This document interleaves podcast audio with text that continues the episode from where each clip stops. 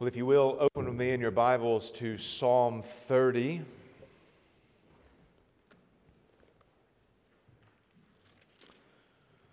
Psalm 30 will be the psalm we are looking at together this morning.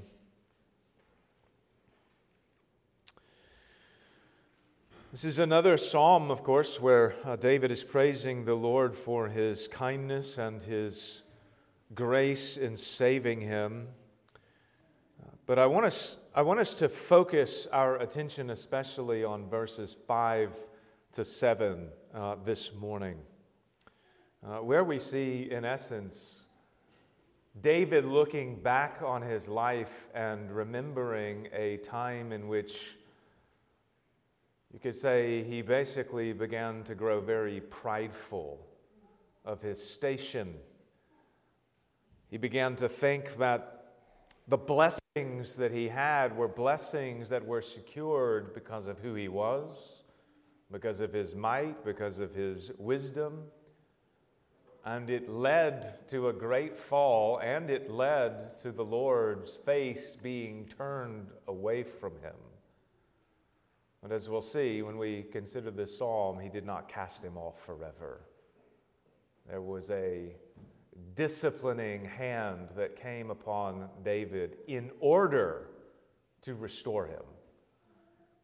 So we'll think about that together this morning as we look at Psalm 30. You'll notice it begins Psalm of David, song at the dedication of the temple. And we read beginning in verse 1 David writing under the inspiration of the Holy Spirit, and he says, I will extol you, O Lord, for you have drawn me up and have not let my foes rejoice over me. O Lord my God, I cried to you for help, and you have healed me. O Lord, you have brought up my soul from Sheol. You restored me to life from among those who go down to the pit. Sing praises to the Lord, O you his saints, and give thanks to his holy name. For his anger is but for a moment, and his favor is for a lifetime. Weeping may tarry for the night, but joy comes with the morning. As for me, I said in my prosperity, I shall never be moved. By your favor, O Lord, you made my mountain stand strong. You hid your face. I was dismayed. To you, O Lord, I cry, and to the Lord I plead for mercy. What profit is there in my death if I go down to the pit? Will the dust praise you? Will it tell of your faithfulness? Hear, O Lord, and be merciful to me. O Lord, be my helper. You have turned for me my mourning into dancing. You have loosed my sackcloth and clothed me with gladness, that my glory may sing your praise and not be silent. O Lord my God, I will give thanks to you forever. Let's go to the Lord again.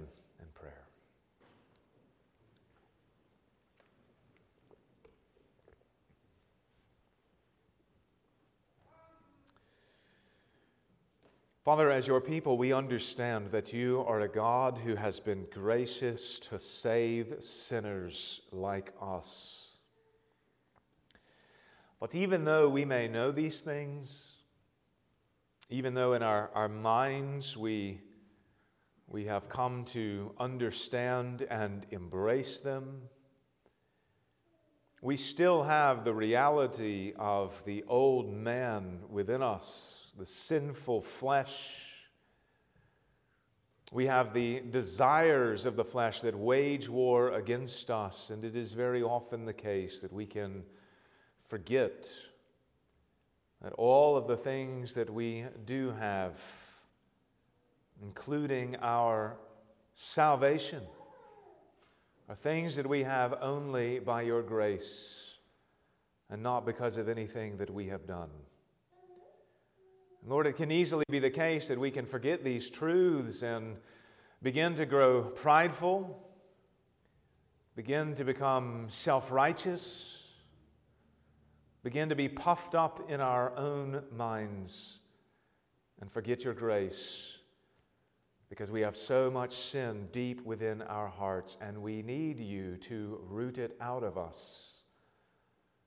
And we see here in this psalm, we see in the life of David, we see within the lives of your saints that you do just that.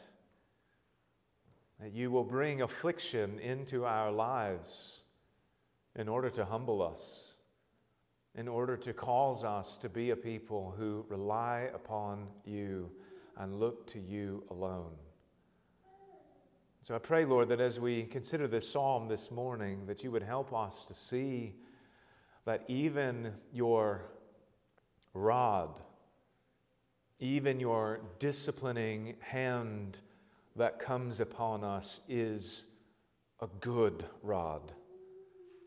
And it is for the purpose of making us holy of removing the sin that is within us and conforming us into the image of Christ so that we may be able to see him face to face. Do this for us this morning, we pray. In Jesus' name, amen. Well, this morning we come to another psalm where the exact background is unknown, but a psalm which was intended to be used in the context of worship in the temple.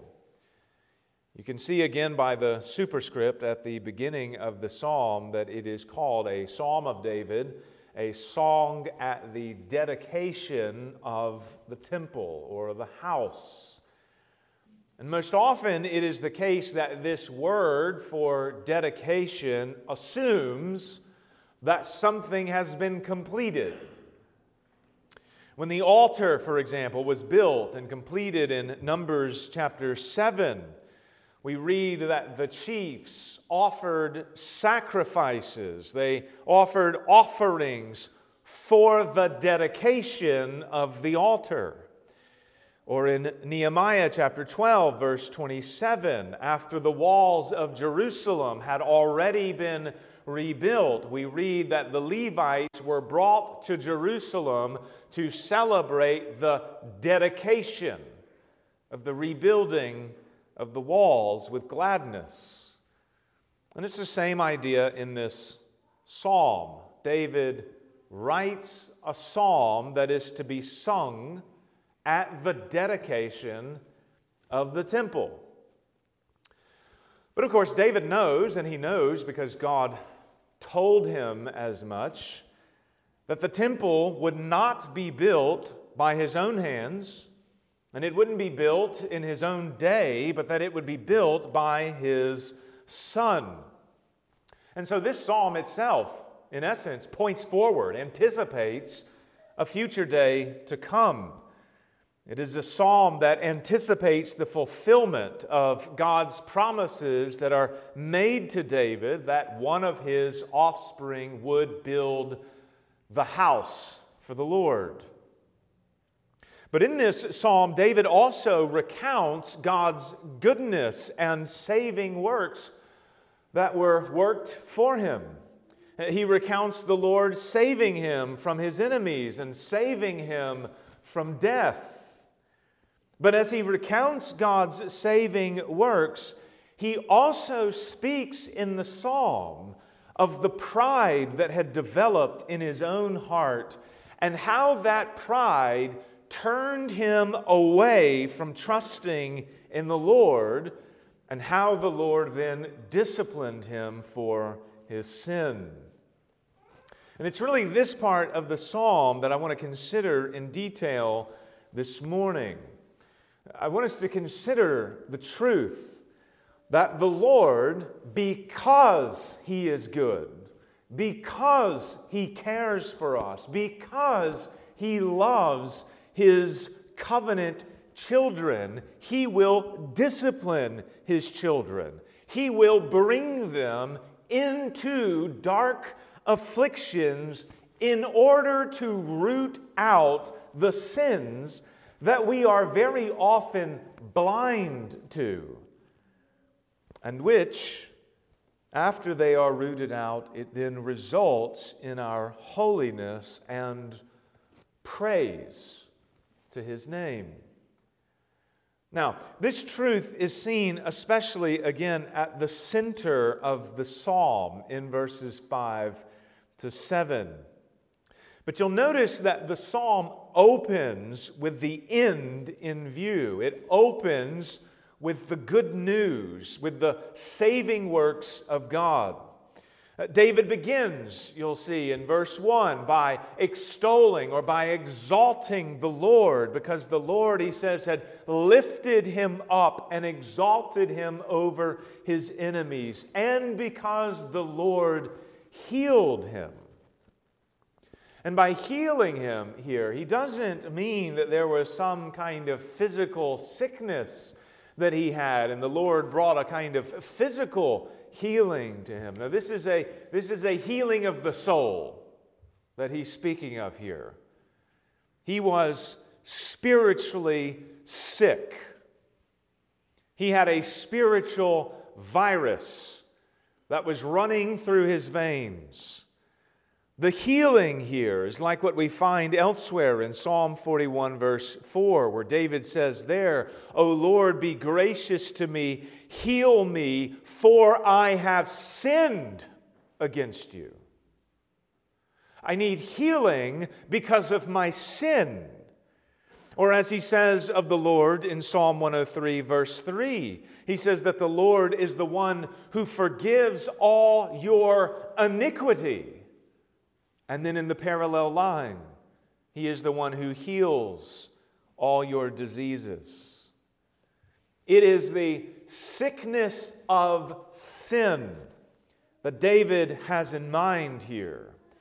His sin was an infection that had again run its course through his blood. For himself, he had been oblivious to it. He didn't see it. He didn't know it. He didn't, he didn't anticipate it coming. He didn't know it was there. He didn't know that there was an infection. Just as it is often the case that a man who is infected is infected long before he begins showing any symptoms, so also was David's soul infected with sin long before he knew it. We will look at what that sinful disease was in just a moment, but here he is thanking the Lord for, for healing him of his sin. The Lord was his great physician who knew of his sickness even before the symptoms were even seen in David's life. The Lord knew what was in David's heart. He knew David better than David knew David. He knew what was growing, he knew what was spreading within him. But more importantly, the Lord knew how to treat what was present within David's heart. The treatment for David's sin would indeed be painful. It would hurt. It would bring tears and sorrow. It would require precise surgery. The Lord would need to cut on David, would need to take a knife and cut him open. He would need to wound him for the purpose of healing him. He would need to bring him on the verge of death in order ultimately to give him life. And because the Lord was good to David, he did just that. David says in verse 3 that the Lord brought up his soul from Sheol and restored him to life from among those who go down to the pit. David had to become acquainted with death. The Lord knew he needed to bring David so low that he thought that in, in, in any moment he's going to be breathing his last breath. Sometimes, you know, in open heart surgeries, the physician has to stop your heart from beating in order to repair it. You're as close to death as possible. But when the surgery is over, you are thankful for what the physician did to you because you know that he did it because it was ultimately best for you. And likewise, the Lord had to cure David of his great sin. And in order to do so, he had to bring him to the point of death so that he might heal him. But the question that we need to consider here is what was this sin? What was this spiritual sickness that was so deep inside of David that he didn't even know it was there? He was blind to it, it was spreading. He didn't even have the, the faintest sense it was present. He wasn't even coughing, if you will. There were no symptoms. What was the sin that caused the Lord to afflict him so greatly in order to heal him? Well, he tells us in verses 6 and 7. He says there, As for me, I said in my prosperity, I shall never be moved. I said in the midst of my flourishing, my prosperity, my blessings, in that moment, I was saying, I shall never be moved. Now, we've seen this language, I shall never be moved, before. And in other contexts in the Psalms, it's often a statement of trust. It's a statement that follows from David believing in the Lord believing in his goodness and in his promises. He said in Psalm 16, verse 8, for example, he says, I have set the Lord always before me. Because he is at my right hand, I shall not be shaken. And in Psalm 21, verse 7, he says, For the king trusts in the Lord, and through the steadfast love of the Most High, he shall not be moved. These are statements of confident trust. This is good, strong, biblical faith. It's good. These are the, the kinds of things, the kinds of statements, the kinds of thoughts that are worthy of imitation. You believe in the Word of God so strongly that because of the Lord, you know, you shall never be moved. This is evidence of a man who stands firmly upon the Word of God. But this very same language is found also on the lips of the wicked. Psalm 10, for example, describes the wicked as men who are full of pride and who do not seek God. They believe that none of their sins will ever be found out. They live as practical atheists, telling themselves that there is no God, living as if God does not see. And in verse 6 of that same psalm, we read that the wicked says in his heart, I shall not be moved. This, of course, is an altogether different context. This kind of confidence, this statement that I shall never be moved, is not rooted in the Lord, or in his word at all. It is the words of a prideful man. It is the words of a man who has forgotten the Lord or who has rejected him altogether. And it is in this latter sense that David speaks of himself in this psalm. Again, he says, In my prosperity, I said, I shall never be moved.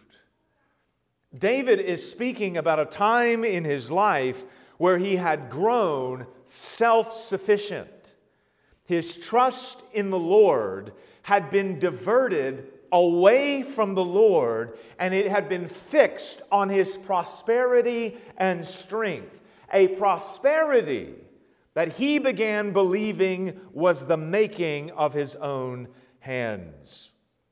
He describes this prosperous state further in verse 7 when he says, and, and this is him speaking later as he's sort of looking backwards and reflecting at this time in his life, he says, By your favor, O Lord, you made my mountain stand strong. And here he's reflecting on that prosperous time in his life when all things were going well and he was succeeding in everything he put his hands to. This is probably around the time of 2 Samuel 7, where the Lord, in that chapter, makes a covenant with David. David had been on the run from Saul for quite some time, but now Saul was dead and David was king. He had defeated his enemies. He had conquered the Jebusites and he took the stronghold of Zion, which would become the city of David. He conquered the Philistines and he brought back the Ark of the Covenant to Mount Zion. And during this time as well, 2 Samuel tells us that he acquired for himself many concubines and many wives, and he had many sons and daughters through them. And this was, of course, a sinful thing to do on David's part, and as the narrative of David's life unfolds, we find that it would subsequently bring much evil to his house. But in the ancient world, this was a sign of the king's prosperity. This was a sign of his strength. That he had many wives and many children was a sign of strength among kings because it was through those wives that he made alliances with other nations, with other people of, of high standing.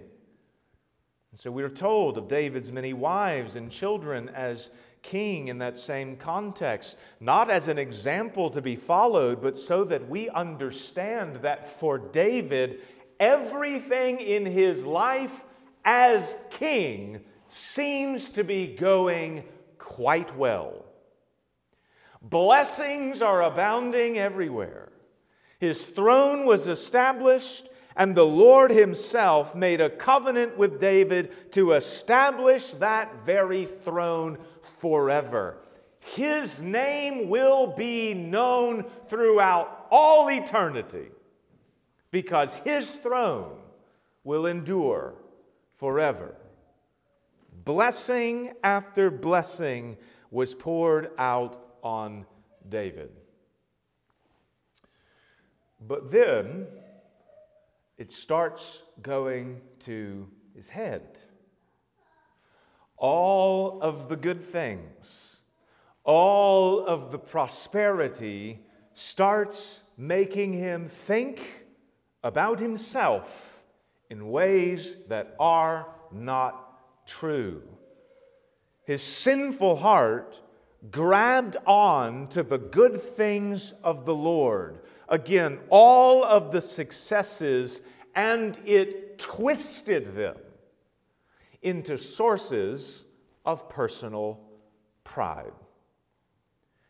David began thinking that all of these things were accomplished through his own wisdom and in his own strength, It was because of his own efforts, it was because of his skills. He grew self sufficient, no longer needing to trust in the Lord. That was the spiritual sickness that started growing in David's heart. And again, he didn't even know it. He couldn't see it. It's often the case with hidden sins like pride. You can't see it, but it's there. And the Lord does see it. And in the case of David, the Lord knew what was lying dormant in his heart and what was now beginning to be awakened. Again, this is what sin does to you it blinds you, it deceives you, it pounces on you when you least suspect it. And pride and self sufficiency is one of the most deceitful and dangerous of all. And it's an especially dangerous sin, I think, for the American church. In terms of prosperity, most American Christians are the most prosperous of all. Even if you live below the poverty line, compared to the rest of the world, you are rich. And even besides material prosperity, it is very easy when everything in your life is going relatively well to become self sufficient and prideful. Things are going well at the church, there's peace in the home, friendships are strong, health is good it can be very easy in times of all kinds of prosperity to begin thinking to yourself or living as if you shall never be moved. And the pride very quickly starts to spread to other parts of your life. But if you're paying attention, the symptoms can be seen. You do start coughing a little. You start getting lethargic a little. It affects, for example, your prayers. Maybe at one time you were fervent and you were constant in prayer, and now you pray less and less. You don't think much about it because why would you? You don't need the Lord to answer your prayers when you can take care of it yourself. You can figure it out, you can think through it, you can strategize through the issues. Who needs the Lord when you have the strength yourself? Or maybe when you do pray, you pray, in essence, according to your prosperity. Meaning that what you want the Lord to do is to answer your prayers with as little disruption to your prosperous station as possible. You just want more prosperity, or more ease, or more peace. But when we pray in truth, we must trust in the Lord that He will answer our prayers in ways that are always best for us. And these are ways that very often we would rather not have. We want the physician to heal us without operating on us. We would much rather have holiness apart from the knife. Or as we even considered this morning in our Sunday school, we would rather be fruitful apart from pruning. We don't want the cutting. We just want the fruit of righteousness apart from all of it. It reminds me of that John Newton hymn where Newton says, I ask the Lord that I might grow in faith and love every grace, every grace, might more of his salvation know and seek more earnestly his face. That's what Newton wants. That's what he's praying for. That he would grow, that he would know the Lord, that he would seek the Lord all the more. That seems like a reasonable and pretty easy prayer to be answered. And one that could be answered with relative ease, relative comforts. The Lord could just zap you. And you'd wake up in the morning and your heart would be so changed that from here on out, every waking moment is just always seeking the Lord, always growing in faith. You look at your faith and you're like, man, that faith's strong. Thank you, Lord, for last night's zap. we kind of want it that way. But of course, how Newton says his prayer was answered was not what he was expecting, but it was what was needed. It was an answer to his prayer. He says that the Lord caused him to feel the evils of his heart even more. He says that his soul was assaulted by the very powers of hell itself. He says that the Lord laid him low, and it seemed as if the Lord himself was pursuing him like a worm. As if all of God's wrath was now aimed at him. He was afflicted. And the affliction exposed the evils that were in his heart. And when Newton cries out to the Lord, Why? Why are you pursuing me like this? Why the affliction? Why the pain? Why the weeping? Why the sorrow? Why, God, if you're a good God, would you do this to me?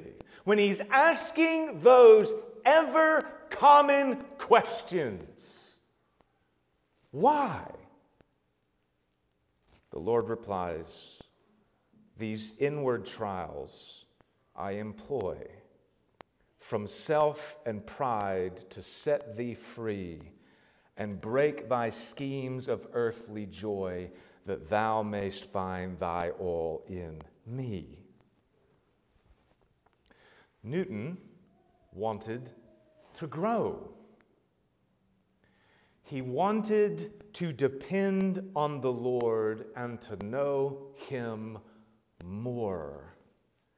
But in order for that to happen, his pride had to be rooted out. There's no, there's no prideful seeking of the Lord.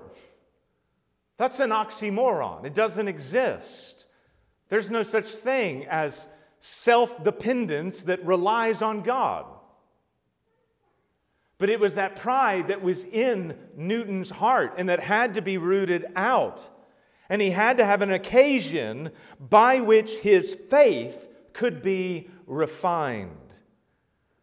And it's often the case that when we pray, Lord, grow me in holiness, make me more like Christ, because we have had such ease, we want that prayer answered apart from the cross.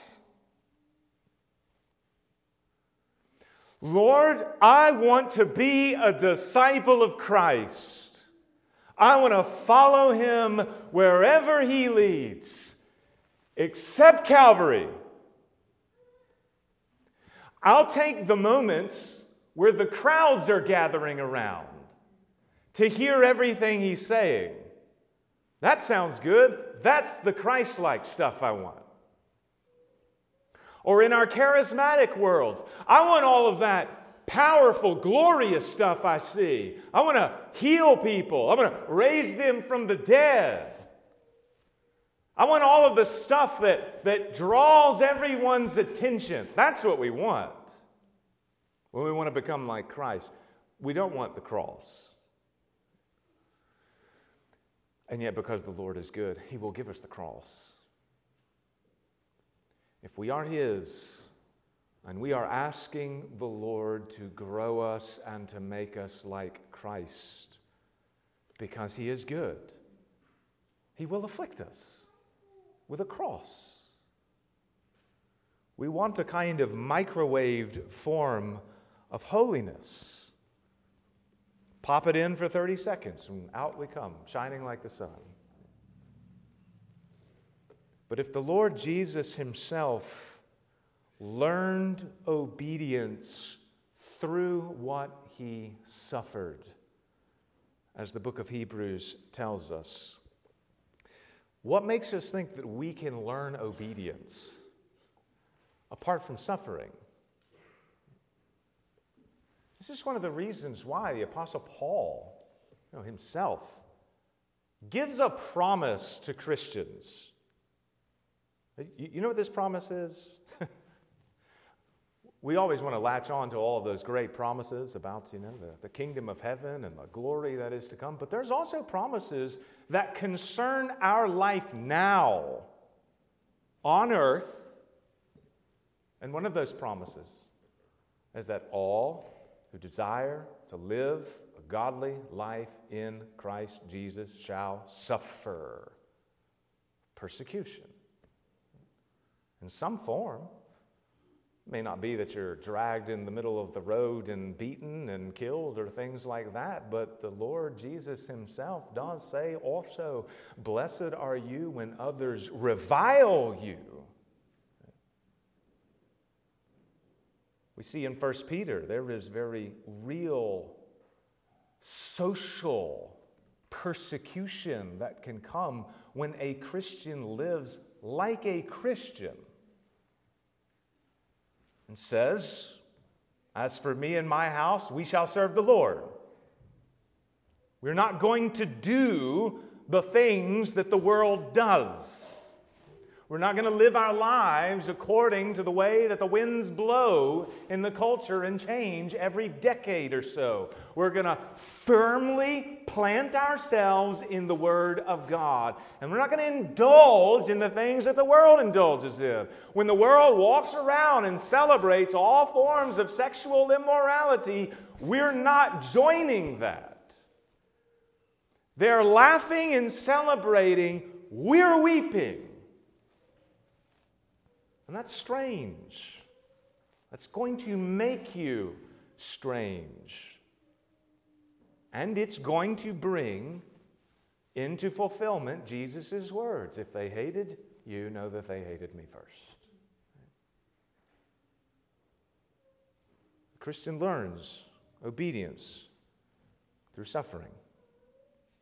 And so prosperity and self sufficiency can affect our prayers, and that we're only praying with a view towards quick fixes and easy faith.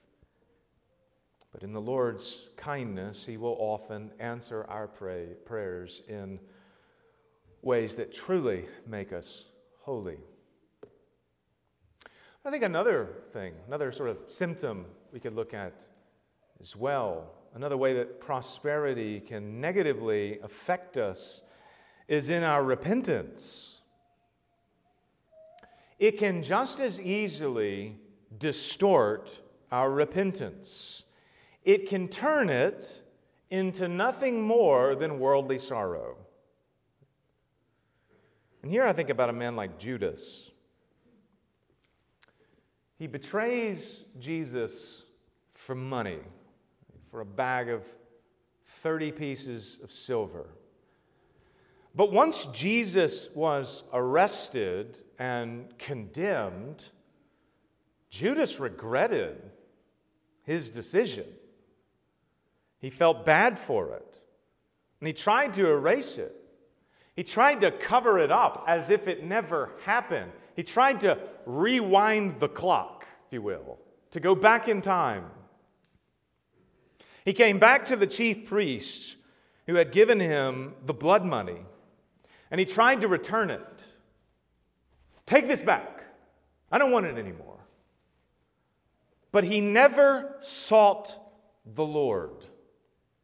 He never confessed his sin to God with a repentant heart. He never went to Jesus to reconcile. He could have done that. Even as Jesus is carrying his cross up to Calvary, I mean, he could have been one of those man, another man, helping him to carry his cross. He did not even seek reconciliation with Jesus' disciples and confess to them for his betrayal. No, he thought to himself that sufficient repentance would simply involve returning the money. That could ease his conscience. That's the source of his guilt, and that could fix his guilt problem. But once the chief priest refused to take the money back. We see how superficial his repentance really was. He could not heal his own conscience anymore. He thought he could. He thought just by returning the money to sender, conscience is free. But that was insufficient. The chief priests refuse the money. And so, what happens to Judas? He becomes overwhelmed with grief. He has no idea how to repent or where, more accurately, to direct his repentance to. And so, because he's trying to take care of it himself, he becomes overwhelmed with grief and he goes out and he hangs himself. Judas's repentance was a repentance on his own terms. It was a prideful repentance. It was a repentance that did nothing more than to sink him deeper into sin. And that's what men often try to do in their pride. Even their repentance becomes twisted. They have sinned, they have entangled themselves into 10,000 traps. They have been blinded by their iniquity. And then they often think they can find their own way out of it. They listen to their own counsel and no one else's. And that itself is an act of pride that compounds the lack of repentance even more. It is a self sufficient repentance, which in effect becomes no repentance at all. It is a feigned repentance by which you try to clean stained garments with more dirty rags. Pride can blind us in a thousand different ways. And for David, it had blinded him completely.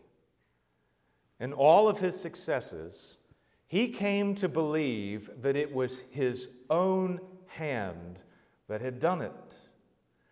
And the results of this growing pride of the heart were disastrous. In the narrative of David's life, what follows 2 Samuel chapter 7, at least for just the next couple of chapters, where God makes a covenant with him, is more victories we're told of even more victories over the Philistines, over the Moabites, over the Syrians, over the Ammonites. Indeed, chapter 8 says specifically that the Lord gave victory to David wherever he went.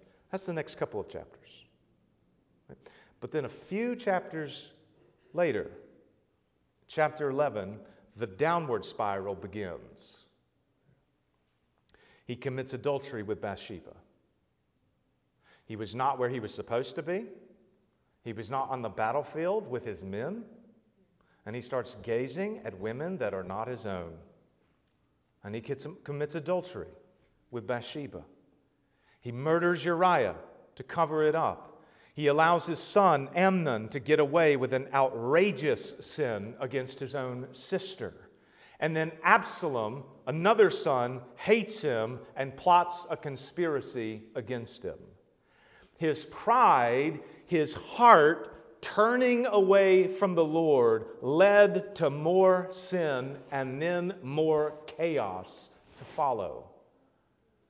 And these are probably the kinds of things that David is referring to when he says at the end of verse 7 You hid your face. Lord, you hid your face. I was dismayed.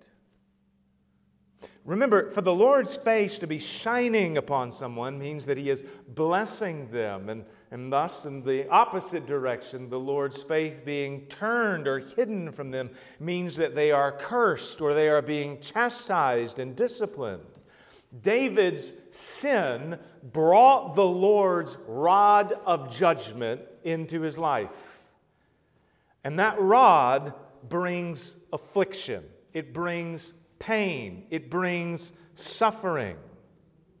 But I think what's also important to remember here is that for those who belong to the Lord, and for those who are his children and who are in covenant with him, like David was, the Lord's disciplining rod is not a rod that wounds only, it is also one that heals. It is a rod that drives out the evils of the sin that are in the heart. David needed to be humbled. And it probably wasn't going to be the case that just some of his counselors could have come by and said, You know, David, you're looking a little prideful today. You might take that down a notch and try some humility. That wasn't going to get to him. His pride had gotten the better of him. And the Lord, in his mercy to David, would use the afflictions that came into his life in order to discipline him, humble him, and bring him ultimately back to himself. It was the rod of the Lord's judgments that brought David to true repentance. And we see this especially in Psalm 51, which is David's prayer of repentance for his sin with Bathsheba. And one of the things he says in that psalm is in verse 4, where he says, Against you, you only have I sinned and done what is evil in your sight. And of course, this doesn't mean but David didn't believe that he had sinned against Bathsheba or that he had sinned against Uriah or anyone else. But what it means is that he understood that the primary person he had sinned against and departed from was the Lord. It's the Lord who's most important in the equation. When David's heart begins to turn away from the Lord and to himself, he's already sinned. And then it snowballs into all of the wicked fruit that affects everyone else. That's what he means here. He recognizes that it is the Lord ultimately whom he has sinned against. And so it was the Lord's face that he had to seek first. And likewise, in Psalm 30 and in verse 7 again, you'll notice that it is not primarily the consequences of his sin that make him dismayed. He's not saying, My house fell apart, then I was dismayed. And he's not saying, Nathan the prophet rebuked me, and that made me feel ashamed, then I was dismayed. No, who is he thinking about? The Lord. You turned your face from me. You hid your face from me, and I was dismayed. All of these other things are no doubt real consequences of his sin and real occasions that may have helped him to see the reality of his sin. But even here in this psalm, what causes him to be the most dismayed is that the Lord's face was hidden from him. His communion with God, in other words, was broken. He had displeased the Lord, and because he had displeased the Lord, he was dismayed and led to repentance. And this is what true repentance involves it involves most especially seeing how your sin separates you from God. It involves being grieved that your communion with the living God has been hindered, or perhaps even that it's non existent,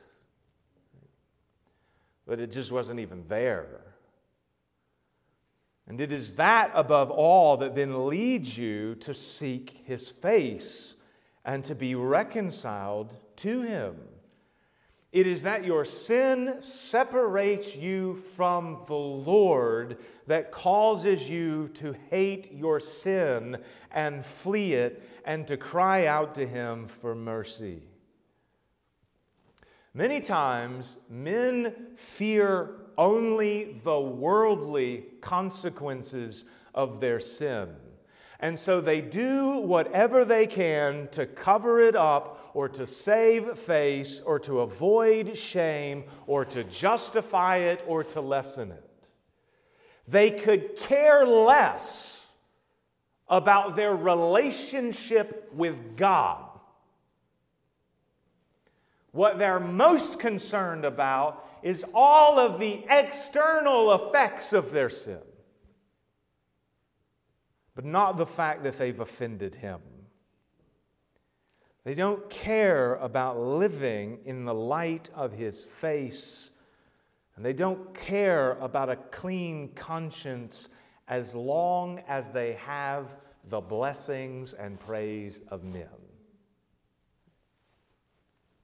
That's what they want to make right. And that kind of repentance will kill you you will think all things are well because you're in good standing with others around you. And the same sin will continue to flourish within your heart. And it'll just produce new fruit in other places. But the kind of repentance that seeks the face of God and is broken before Him is the kind that leads to life. And what we find then in the remainder of the psalm is that when you do turn to the Lord in truth and when you cry out to Him for mercy, He will restore you. He will forgive you of your iniquities and turn your mourning into dancing. A restored and forgiven sinner, friends, is the happiest person in the world.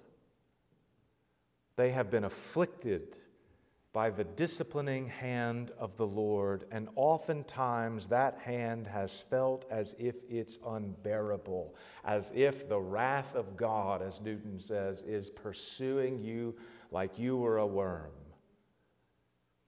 But the Lord disciplines those whom He loves as His own children, and He roots out the sins that are deep within them.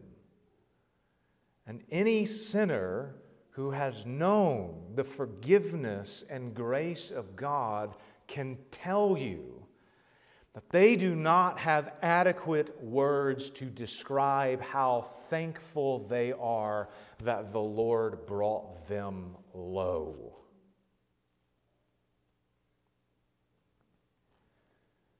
I mean, think about what we sing in another Newton hymn Amazing Grace that saved a wretch like me. The redeemed, forgiven, restored, saved sinner can look at their wretchedness and can look at how the Lord crushed them into fine dust. And they can then say, That was a work of God's grace to pull me out of the hell that was entangling and killing me. Any sinner who has known God's grace can tell you how good God's rod is and how good his wounding hand is. Because after he wounds, he heals, and when he heals them, when he gave them the gift of Christ, it was as if the gates of heaven had been opened afresh to them. The darkness of night that was their sin was overcome by the brightness of the day that shone forth in the face of Jesus Christ. And they can say with David, The Lord's anger is but for a moment that his favor is for a lifetime.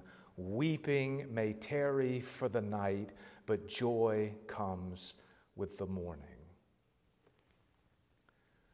When you humble yourself and when you turn from your sin and trust in the Lord, He is gracious to forgive all your iniquity and with that forgiveness comes a joy that begins in seed form now, but will abound and abound all the more forevermore.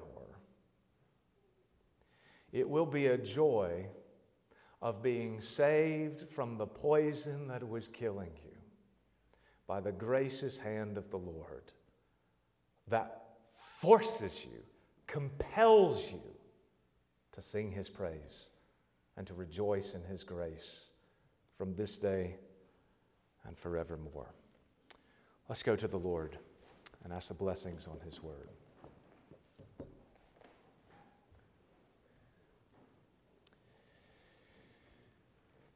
Father, it is indeed often the case that we want to avoid